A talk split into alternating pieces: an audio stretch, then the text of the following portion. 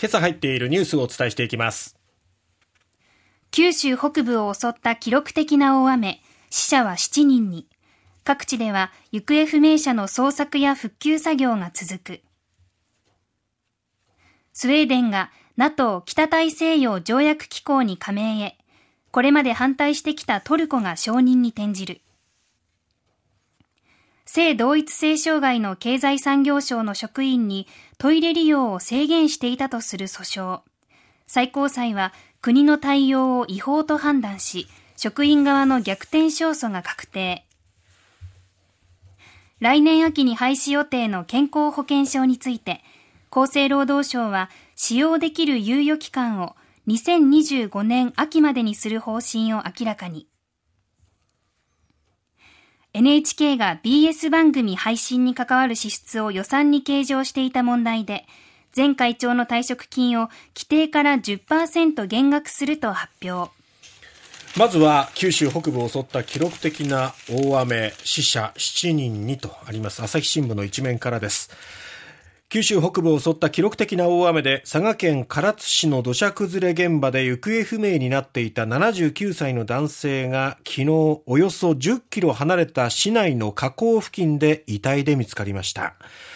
福岡県で5人、佐賀県で2人が死亡、合計この今回の雨による死者は7人となっています。佐賀、大分、両県で、えー、合計2人の行方がまだ分かっていません。捜索活動,、活動が続けられております。また、福岡、佐賀、大分、各県の自治体のまとめによると、家屋被害は合計で全壊が9、9つ。半壊が1。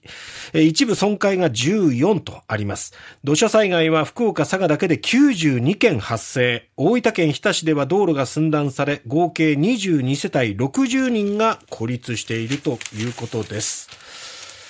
さて続いてはスウェーデン。トルコのエルドアン大統領は10日夜、リトアニアの首都ビリニュスでスウェーデンのクリステション首相、そして NATO のストルテンベルグ事務総長と会談しまして、スウェーデンの NATO 加盟手続きを進めることに同意する考えを伝えました。これによってスウェーデンは念願の悲願の NATO 加盟へということになります。まあこれまでスウェーデンの NATO 入りを反対してきたトルコなんですけども承認に転じましたので、スウェーデンは32番目の加盟国となる見通しとなりました。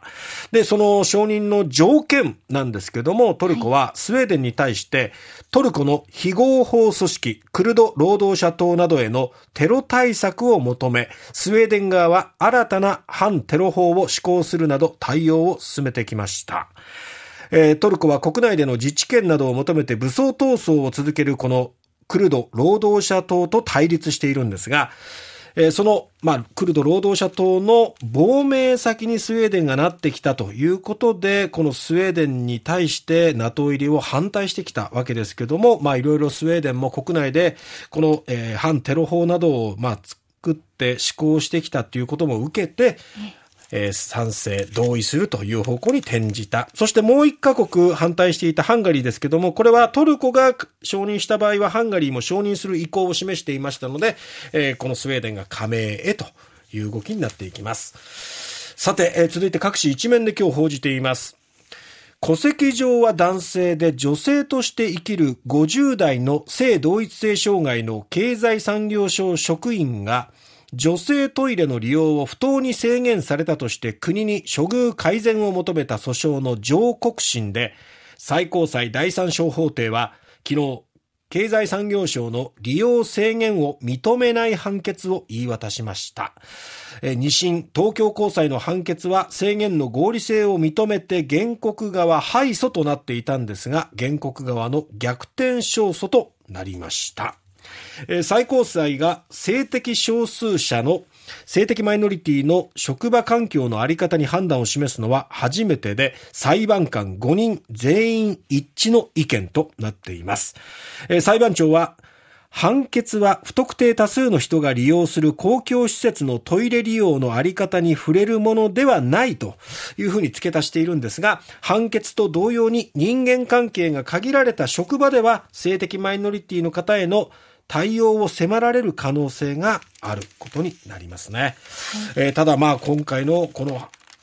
判決を受けて、まあ、職場として、まあ、経済産業としても、またさらなる取り組みが必要ということですけども、まあ、性的マイノリティの方々へのこう差別や偏見といったものを、やっぱりどんどんどんどんなくしていく、そして多様化していくという流れね、加速する、まあ、判決になるんじゃないのかなと思います。はい、このあたりもうちょっと詳しくですね、えー、様々な意見もあるかと思います。田畑のアングルで取り上げたいと思います。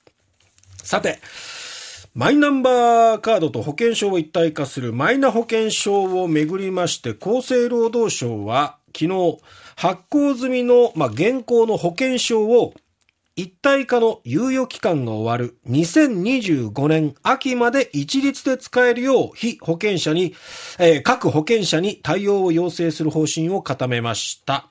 えー、まあ、2024年の秋までとしていましたけども、そこから事実上1年期限が延びるということになりますが、まあ、マイナ保険証、マイナンバーカードをめぐってはいろいろね、はい、トラブルが起きていますので、そうですね。国民の不安を和らげて、マイナ保険証への理解を広げる狙いがあるものとみられます。さて、NHK がインターネット配信の実施基準で認められていない BS 番組配信に関わる支出およそ9億円を2023年度予算に計上していた問題で NHK は昨日予算を策定した当時の前田前会長の退職金を規定から10%減額すると発表しました。えー、退職金の支給基準から算出すると支給はおよそ2000万円になる見通しということです。